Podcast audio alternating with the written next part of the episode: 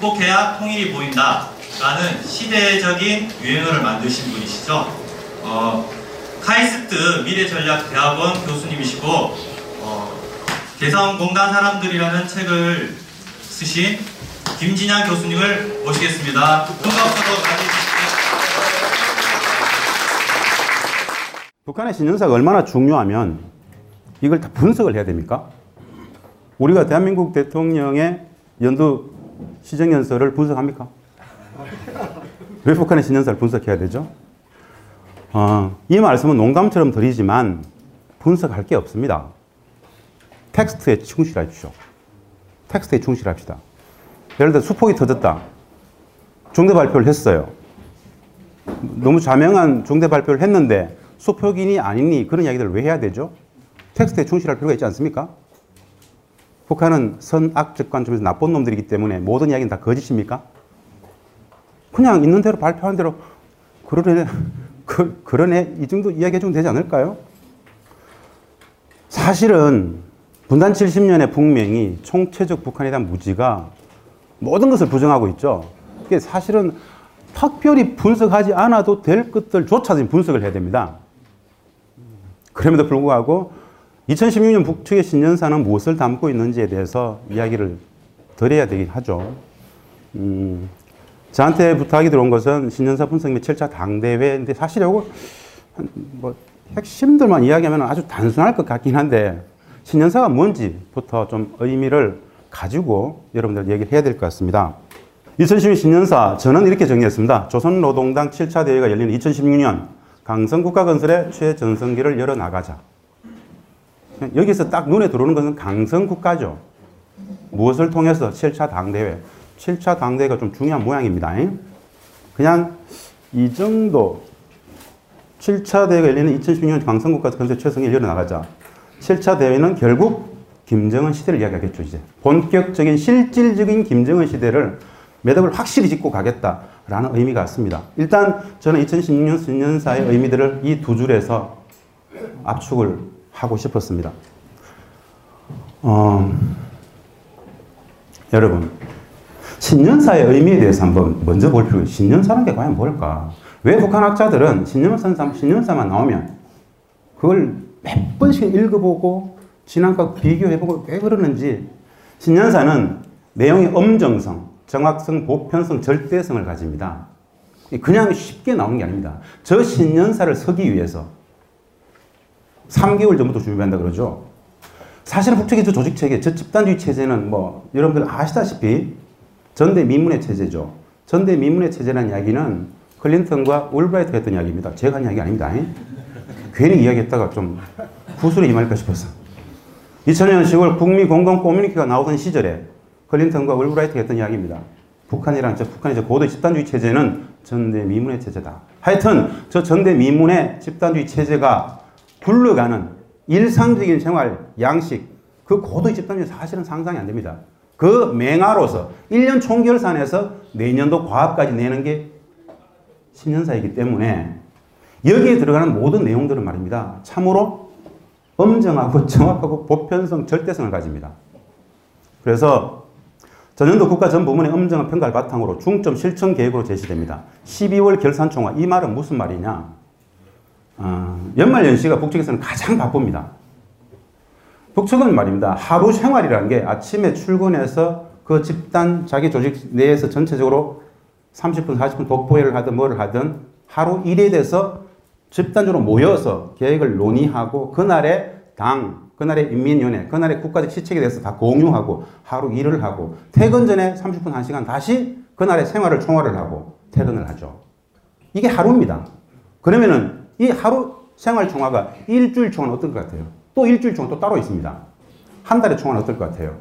개인의 생활이 그런 거예요. 모든 단 한 명의 애 없이 어린 애들을 제외하고는 모두가 다 누구나 반드시 가입된 조직이 있죠. 뭐 노동동맹이다, 여맹이다, 농건맹이다, 김일성 사주청 동맹이다. 내지는 전일적인 체제로 규정하고 있는 당적 체계. 다 포함되어 있죠. 다 소속되어 있죠. 그 생활들 매우 사실은 우리의 기준으로 봤을 때 굉장히 고도 굉장히 강도 높은 조직 생활입니다. 그 조직 생활의 기본 12월 전말 전 총결산을 해서 내년도 사업을 내기 때문에 3개월 전부터 사실은 이 신년사 작업에 들어간다 할 정도로 엄정합니다. 그래서 전국과 전 부문, 전 인민적 차원에서 결사 관찰의 지침으로 통용되는 겁니다, 지금. 사실 이 신년사의 엄정성, 정확성, 절대성이라는 건요, 사실은 수령제의 절대성, 무조건성, 오류성이 신년사에 관통된다고 해도 무방합니다. 사람, 여러분, 오해하지 마십시오. 수령이라는 것은 제도로 보는 게 오히려 좀 적실성이 있을 것 같아요. 제도, 수령제, 수령제, 수령. 그러니까 수령은 개인이 아니라 전체죠. 전체가 모인 맹아이기 때문에 절대성, 무조건성, 오류성입니다. 저것이 직접 읽어서 전체가 다 공유하는 것이기 때문에 굉장히 중요합니다. 저거 하나만 보면 그 전년도에 북한을 볼 수 있는 것이고 올해 북한이 나갈 방향을 아주 집체적으로 보는 겁니다. 그래서 굉장히 중요한 의미를 가집니다. 전체 민들은 1, 2월 달에 말입니다. 신년사를 대부분 완벽하게 체화합니다. 그냥 누가 외우라고 얘기, 이야기하지 않아도 외웁니다. 실제로 줄 쳐가면서 외웁니다.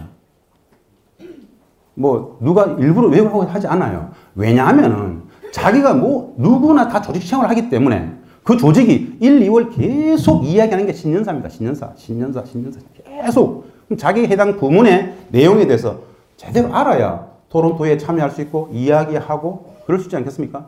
저것이 바로 전일적인 체제죠.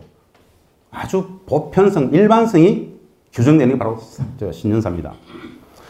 신년사 한마디로 신년사는 총체적인 전년도의 평가, 새 국가 운영의 방향 총체적 지도가 나와 있습니다.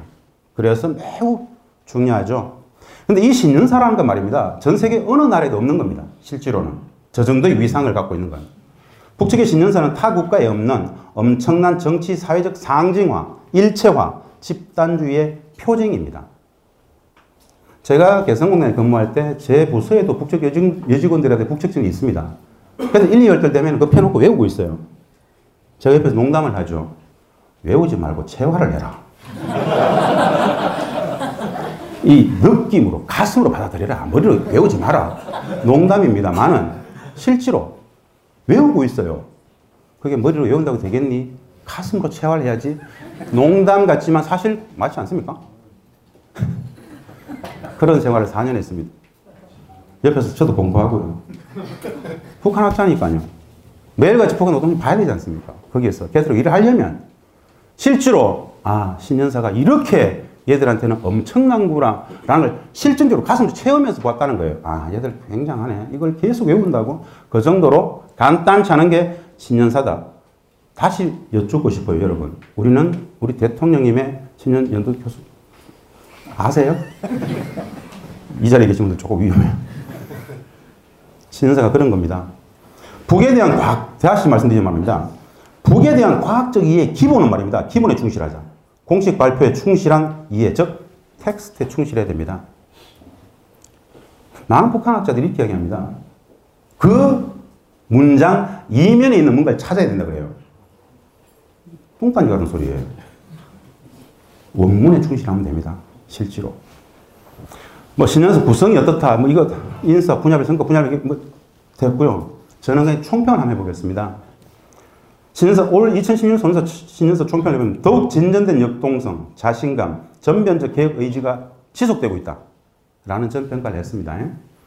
조선동단 7차 대 방송국 건설에서 일 나가자 올해 전투주 9호로서 중요한 내용들만 보면 7차 대회는 우리 당이 혁명과 건설에서 이룩한 성과들을 적긍지 높이 총화하고 혁명의 최후 승리를 앞당겨 나가기 위한 휘황한 설계도를 펼쳐놓게 될 것이다. 뭐 이런 이야기 했어요. 잘 모르겠어요. 저게 뭔지는. 여러분들이 판단하십시오. 전 분석하기 힘들어요. 이거 사실은. 역사적 분수령이 될 7차 대회 승리자의 대회, 영광의 대회를 빛내어야 한다. 승리자의 영광의 대회, 승리자의 대회, 뭐 이렇게 얘기합니다. 역사의 분수령, 역사적 분수령이라고 합니다. 뜻깊은 사명, 경제적 성과를 수놓아진 조선의 존엄과 이용 떨친 승리와 영광의 해, 뭐 이런 식으로 이야기를 하죠. 왜 제가 이걸 이야기, 여기 썼느냐? 이전 15년, 14년, 13년 신년사에서 잘 보여지지 않는 자신만만함들이 글에 나와 있어서 제가 보여드리는 겁니다. 알아서 해석들 하시라고요. 창조로 들끓고 기적으로 충만된 지난 한 해. 1년을 10년 맞잡이로 비약하여 전진하는 조국의 기상과시. 여러분, 이게 2010년 신년사인데 말입니다. 2014년도에 2013년을 이렇게 평가했습니다. 2013년 한 해는 지난 이전의 10년의 변화보다도 더 크다라는 이야기를 했었죠. 즉, 2013년, 14년, 15년의 변화가 쭉 1년을 10년 맞잡이로 3년간 계속 올라가고 있다는 이야기입니다. 잘 모르죠. 어떤 변화가 있는지도. 예? 굉장한 변화다. 사실은 폭발하고 있습니다. 폭발. 정말 폭발하고 있어요. 만나야 되겠죠. 왜 폭발하고 있는지도 알아야 되겠죠. 하여튼 신년사의 총평입니다. 2016년, 2016년 신년사 4년을 한번 쭉 비교해 봤습니다. 이 비교는 뭐냐면 첫 문장입니다. 첫 문장. 모든 신년사는 말입니다. 제일 앞에 친애하는 동지들이라고 시작합니다. 친애하는 동지들. 친애하는 동지들 이렇게 이렇게 이렇게 첫, 첫 문장입니다. 첫 문장 보세요. 친애하는 동지들 2013년입니다. 친애하는 동지들 우리는 조국 역사의 특이한 사변들을 빛나게 새긴 2012년을 보내고 원대한 포부와 최후 성대된 신심엔 포부와 신심만 있죠. 잘 보십시오 이거. 2014년은 어때요? 친애한 동지들 우리는 주체혁명의 성스러운 진공길에 뚜렷한 자욱을 아로새긴 2013년을 보내고 예? 또 확신과 자부심입니다. 아직 뭔가 보지 못할 것 같아요. 2015년 신년사입니다. 친애하는 동지들, 우리는 성리의 신심 더 높이 비약하며 전진하는 위대한 조선의 기상과 위용을 뚜렷이 과시한 2014년 이렇게 합니다. 마지막 올해 신년사는 2016년은 친애하는 동지들, 우리는 영광스러운 조선 노동당과 조국 역사에 빛나는 이정표를 아로새긴 성리자의 긍지와 자부심에 넘쳐 이런 표현이 있어요. 아, 이게 여러분 문학을 하는 사람이기 때문에 굉장한 차이가 있습니다, 지금. 사실은. 이거 소위 말하는 수령이라는 사람이 직접, 직접 마지막 읽는 거란 말입니다. 저 속에서 뭔가 찾을 수 되겠다. 저는 13년, 14년, 15년, 16년, 4년의 첫 문장을 보면서, 아, 굉장한 역동성과 자신감들이 고양되고 있다. 뚜렷하다. 라고 봅니다. 예, 뭐, 경, 어, 수소 폭탄이 터지면서 사실 이 신년사 나오자마자 뭐 많은 곳에서 핵 이야기 없다, 경제에 집중하겠다, 막 이런 이야기 했었는데 그건 사실 오보였죠. 실제로 왜곡이죠. 이 핵무력과 인민경제 병진이라는 것은 말입니다. 헌법적 가치입니다. 헌법적 가치. 거기에는 뭐 경제에 집중하겠다, 핵에 이런 게 없어요. 가치가 하는 겁니다. 경제가 활성화되기 위한 전략으로서 핵이 필요한 거예요. 핵무력과 인민경제 건설은 같이 가는 겁니다. 동일의 양면처럼. 하나라도 없으면 안 되는 거예요. 핵이 없으면 인민경제 건설이 안 되는 겁니다. 원리가 그런 거예요. 그래서 원래도 경제강국 건설 기본입니다. 총력전이 총력전. 기본적인 국가 경제, 국가의 경제. 기존의 군수구, 민수일, 군수 중심의 국가 경제를 민수로 전환시키는 스피업이 원래도 아주 강도 높게 진행될 것이다. 즉, 지난해 보셨죠? 군수 일용 공장에서, 군수 공장에서 애들 유모차를 만들어내고 있지 않습니까? 그 엄청난 변화들, 원래도 마찬가지겠죠. 당은 인민생활 문제를 천만 가지 국사의 가운데 제일 내세우고 있다. 참 간단치 않은 이야기죠. 예? 여러분, 최고 앞부분에서요, 뭐라고 그랬습니까? 엄정성, 정확성, 보편성, 절대성이죠. 예? 어떤 일이 발생한 줄 아세요? 인민생활 문제를 천만 가지 국사, 제일 국사로 내셔야 된다. 이거 무서운 말이다. 왜? 모든 인민들은 다 외웠어요, 이거. 다 외웠습니다. 생각해 보세요. 다 외웠어요. 인민위원회나 당 일꾼이 지역에서 저것 중심의 사고를 안 한다? 죽어나는 겁니다. 인민들한테. 신년사도 안 읽었어, 너? 이게 여러분 아주 해프닝 같죠? 실제로 그렇습니다. 왜 이것이 절대성이고 보편성이냐? 저걸 읽은 사람들은 저대로 관료들이 안 하면은 바로 들이대는 거예요. 예? 당 일꾼이 행정위원회, 인민위 누구라도 기존 신년사의 기본 내용들에 반하는 뭔가 정책이 나온다 일선에서 바로 작살나는 거예요. 누구한테? 인민들한테. 그래서 절대성, 보편성, 일반성 있는 겁니다. 엄정성. 그러니까 얼마나 중요하겠습니까? 다 외우죠. 천만 가지 국사, 제일 국사를 한답니다. 뭐 그렇게 한다니까는 지켜볼 필요가 있겠습니다. 과학기술 중심 뭐 이해될 거고요. 과학기술로 강성국가 기초, 과학기술 부강조건설. 사실은 여러분 북한의 과학기술에 대해서는 독, 특별한 독특한 이해를 좀 해주십시오. 북한의 과학기술은 다 현장에 있습니다. 우리처럼 연구실에 있지 않죠. 북한은 과학기술 국가다라는 말들을 혹시 들어보셨습니까? 제가 주장하는 지 않습니다. 북한은 과학기술 국가다라는 말 자체를 매우 생소하게 받아들이죠. 우리는 북한을 잘 모르잖아요. 인공위성은 막, 올, 막 쏘면 막 올라가는 겁니까? 북한은 과학기술 국가죠, 사실은. 매우 수준 높은 기초 분야에 있어서는 우리가 범주가 못한 분야들도 있죠. 실제로 북한의 경제에 이건 말입니다. 미국의 대외 경제 공세 때문에라도 자급자족 자립을 갈 수밖에 없겠죠. 어려운 열악한 조건들을 돌파해 나가는 가장 첫 방도로서 꼽는 것이 과학기술입니다. 과학기술의 힘으로서 어떻게든 자립 경쟁하고 돌파하자라는 것. 저 과학기술은 전체 북측 경제의 대개 7개년 계획, 5개년 계획을 짤 때 과학기술적 수준과 사고를 제일 앞에 두고 짭니다. 그만큼 과학기술은 매우 중요합니다. 저들한테는. 그래서 과학기술, 과학기술, 과학기술을 가장 중시 여기고요. 최근 2, 3년 동안 가장 강도 높은, 가장 확실한 지원들도 과학기술 나오고 있죠. 성과들도 거기서 나오고 있죠. 북측의 어린애들한테, 학교 애들한테 장래 희망을 물으면은 압도적으로 과학자입니다. 압도적으로 기술자예요. 실제로 그렇습니다. 그만큼 저 문화 속에서는 과학 기술 자체가 문화적으로 매우 우대받고 있다는 거, 문화적으로. 역사를 고난인군 시기 이전과 이후로 나눌 만큼 엄청난 시대로 규정을 합니다. 엄혹했기 때문에. 그래서 저것을 반드시 한번 털고 가야 됩니다.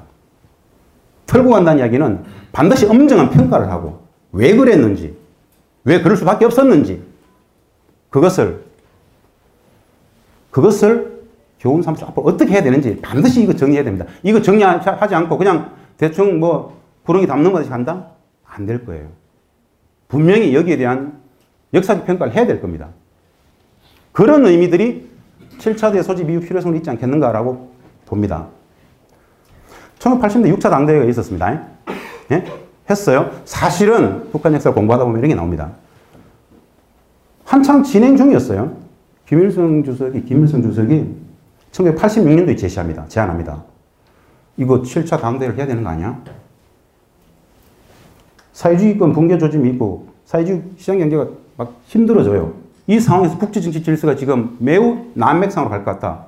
이 시기에 맞는 뭔가 새로운 준비를 해야 되는 거 아니야? 라고 7차 당대회를 소집할 것에 대한 문제 제기를 해야 되지 않아라는 것을 정치국에 제의를 했어요. 근데 김정일 위원장이 당시에 10대 전망 앞단계 관찰하고 나서 당대 소집하고 이후 10대 전망 관찰 이렇게 이렇게 이렇게 이렇게 이렇게 10대 전망 빨리 관찰하고 합시다. 이렇게 된 거예요. 어떻게 됐습니까? 이거 10대 전망 관찰 못했죠.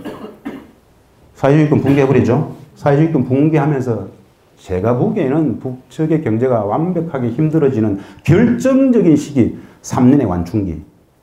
여러분들 혹시 잘 모르실 건데 이 3년의 완충기라는 게 있습니다. 완충기. 사회주의 국가들이 다 작살나면서 거기에 북한의 경제 사회 구조가 빨리 조응해서 변화를 했었어야 되는데 그 변화 속에서 사실은 뭐 스톱 되다시피 관망해 버립니다. 발 빠르게 조응하지 못해요. 이것을 완충기라고 합니다.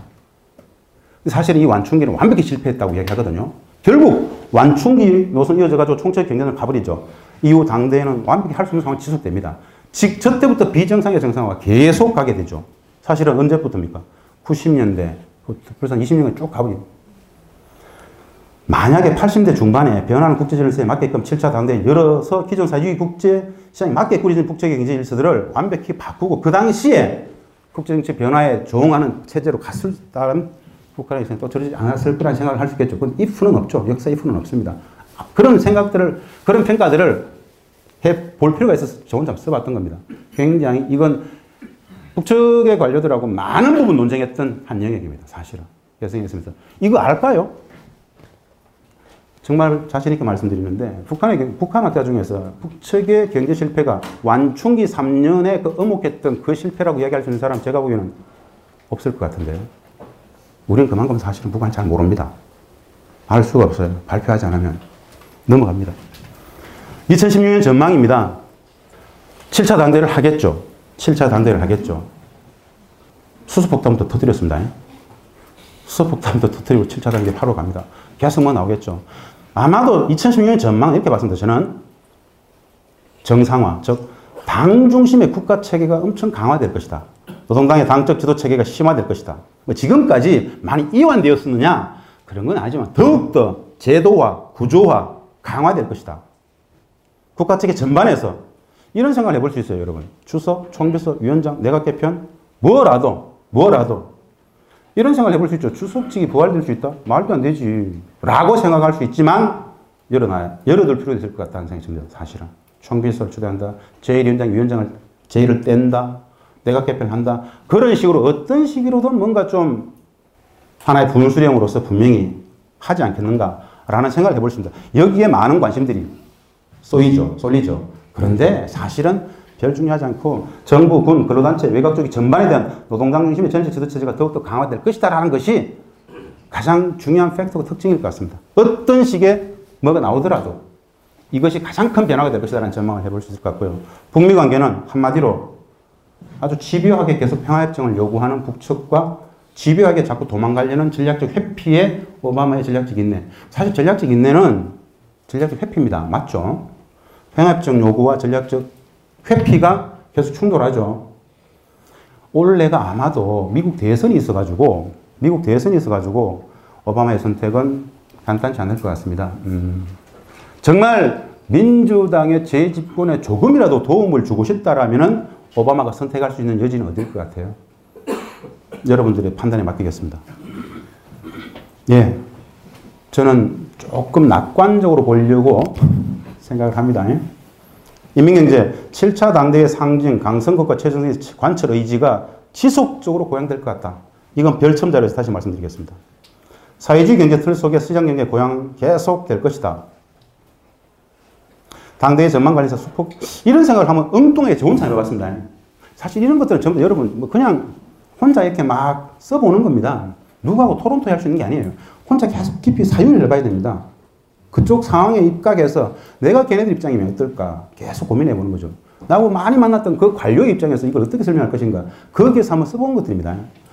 당대의 전망 관련해서 수폭동 자체 군사력 수준의 상징적 평가가 반영이 된다면 북측이 만약에 말입니다.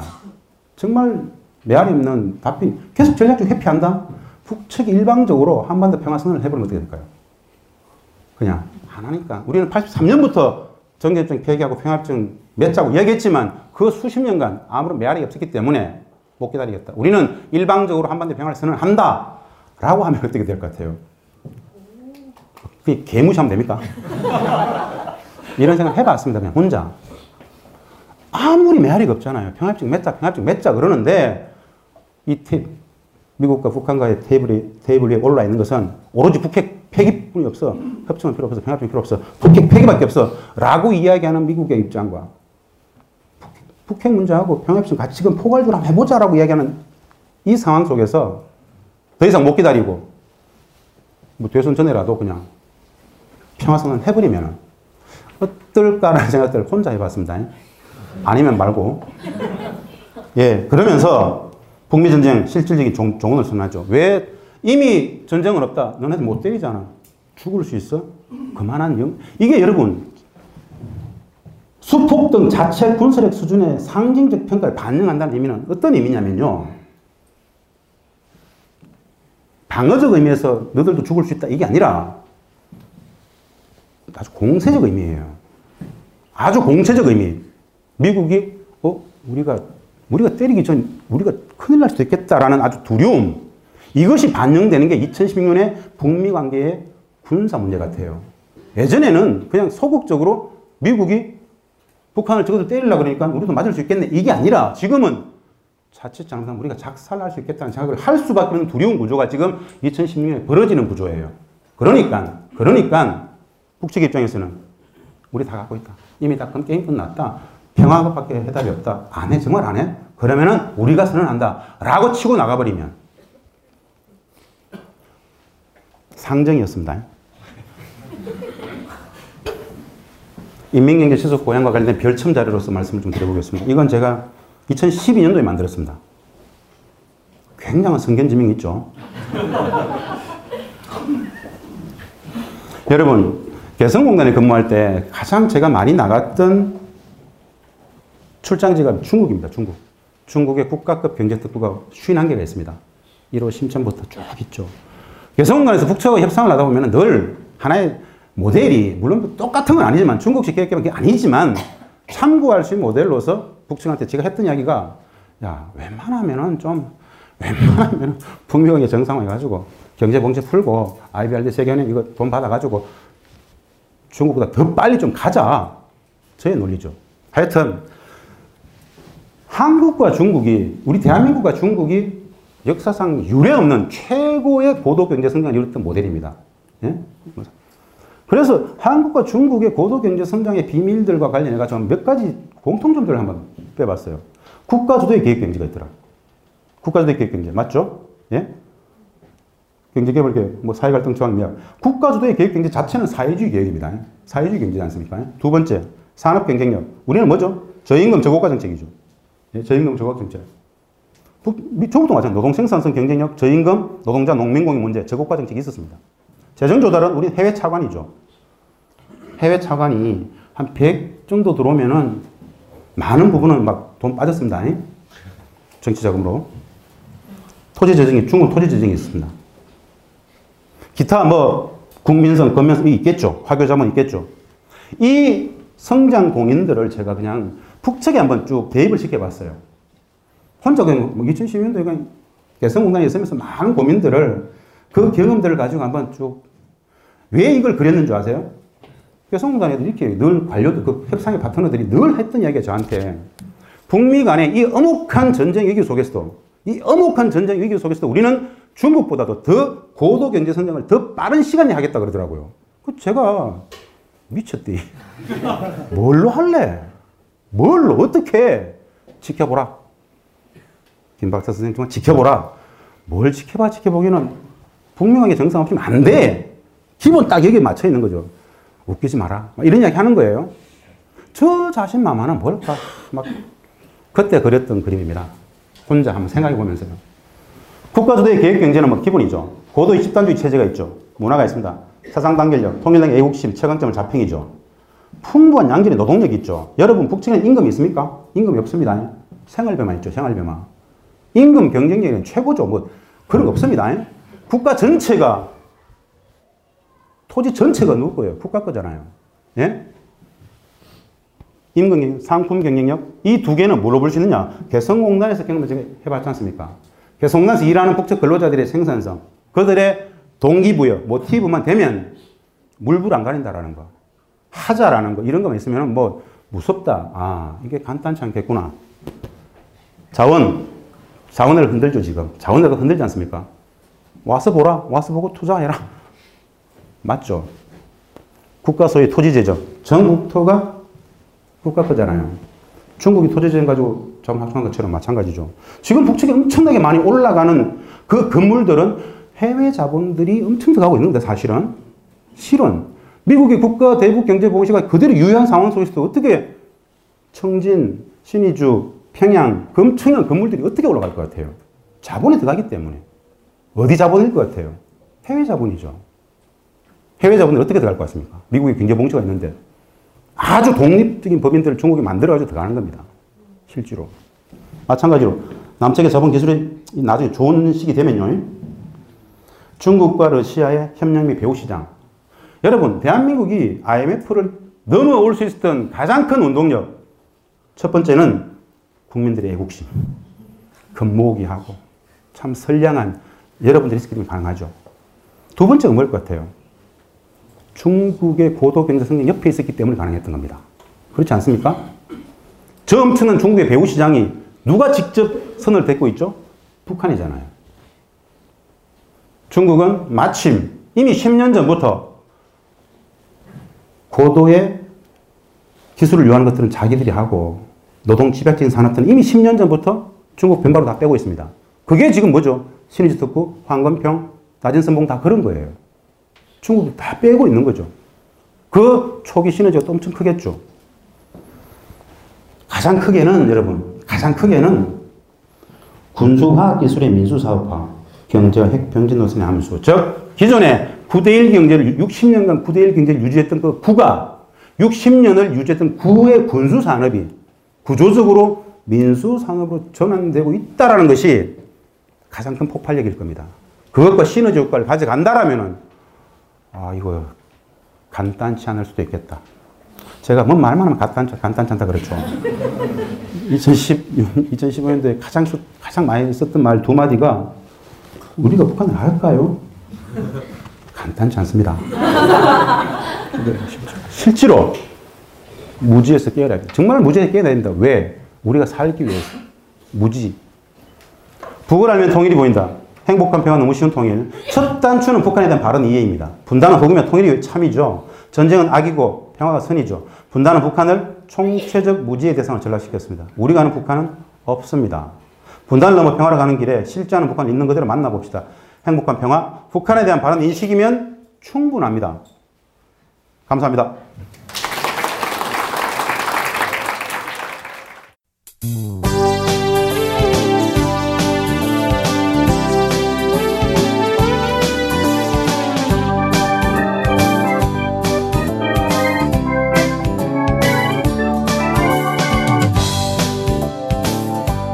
NK투데이가 협동조합인 것 알고 계시죠? 네, 언론 협동조합 NK투데이죠. 네. 근데 왜 협동조합이에요? 협동조합은 지분과 상관없이 조합원 모두가 동일한 권리를 갖는 민주적인 조직 형태거든요. 아, 그래서 요즘 뜻있는 언론사들이 협동조합으로 바꾼 추세입니다. 네, 진짜 멋있어요. 약간. 그러면은 조합원이 되면 어떤 혜택이 있을까요? 일단 언론협동조합 NK투데이의 한 가족이 되는 특권을 누릴 수가 있습니다. 특권이요? 네. 예. 그리고 각종 행사나 강연, 도서 판매 등에서 할인 혜택을 받을 수 있습니다. 네. 그럼 조합원에 가입하려면 어떻게 해야 돼요? 저희 홈페이지에 조합원 가입 안내가 자세히 나와 있으니까 한번 보시고요. 전화나 이메일로 연락 주시면 친절히 안내해 드리겠습니다. 물론 조합원에 가입하시려면 출자금과 월 조합비를 준비하셔야 합니다. 아, 그렇군요. 어쨌든 북한 소식을 정확히 보도해서 통일을 앞당기는 언론 협동조합 NK투데이의 조합원이 꼭 되어주세요. 그리고 조합원 가입이 부담되시면 유료 구독자로 가입하셔도 좋습니다. 혜택은 똑같습니다. 자세한 내용은 nktoday.kr로 들어오셔서 확인하십시오.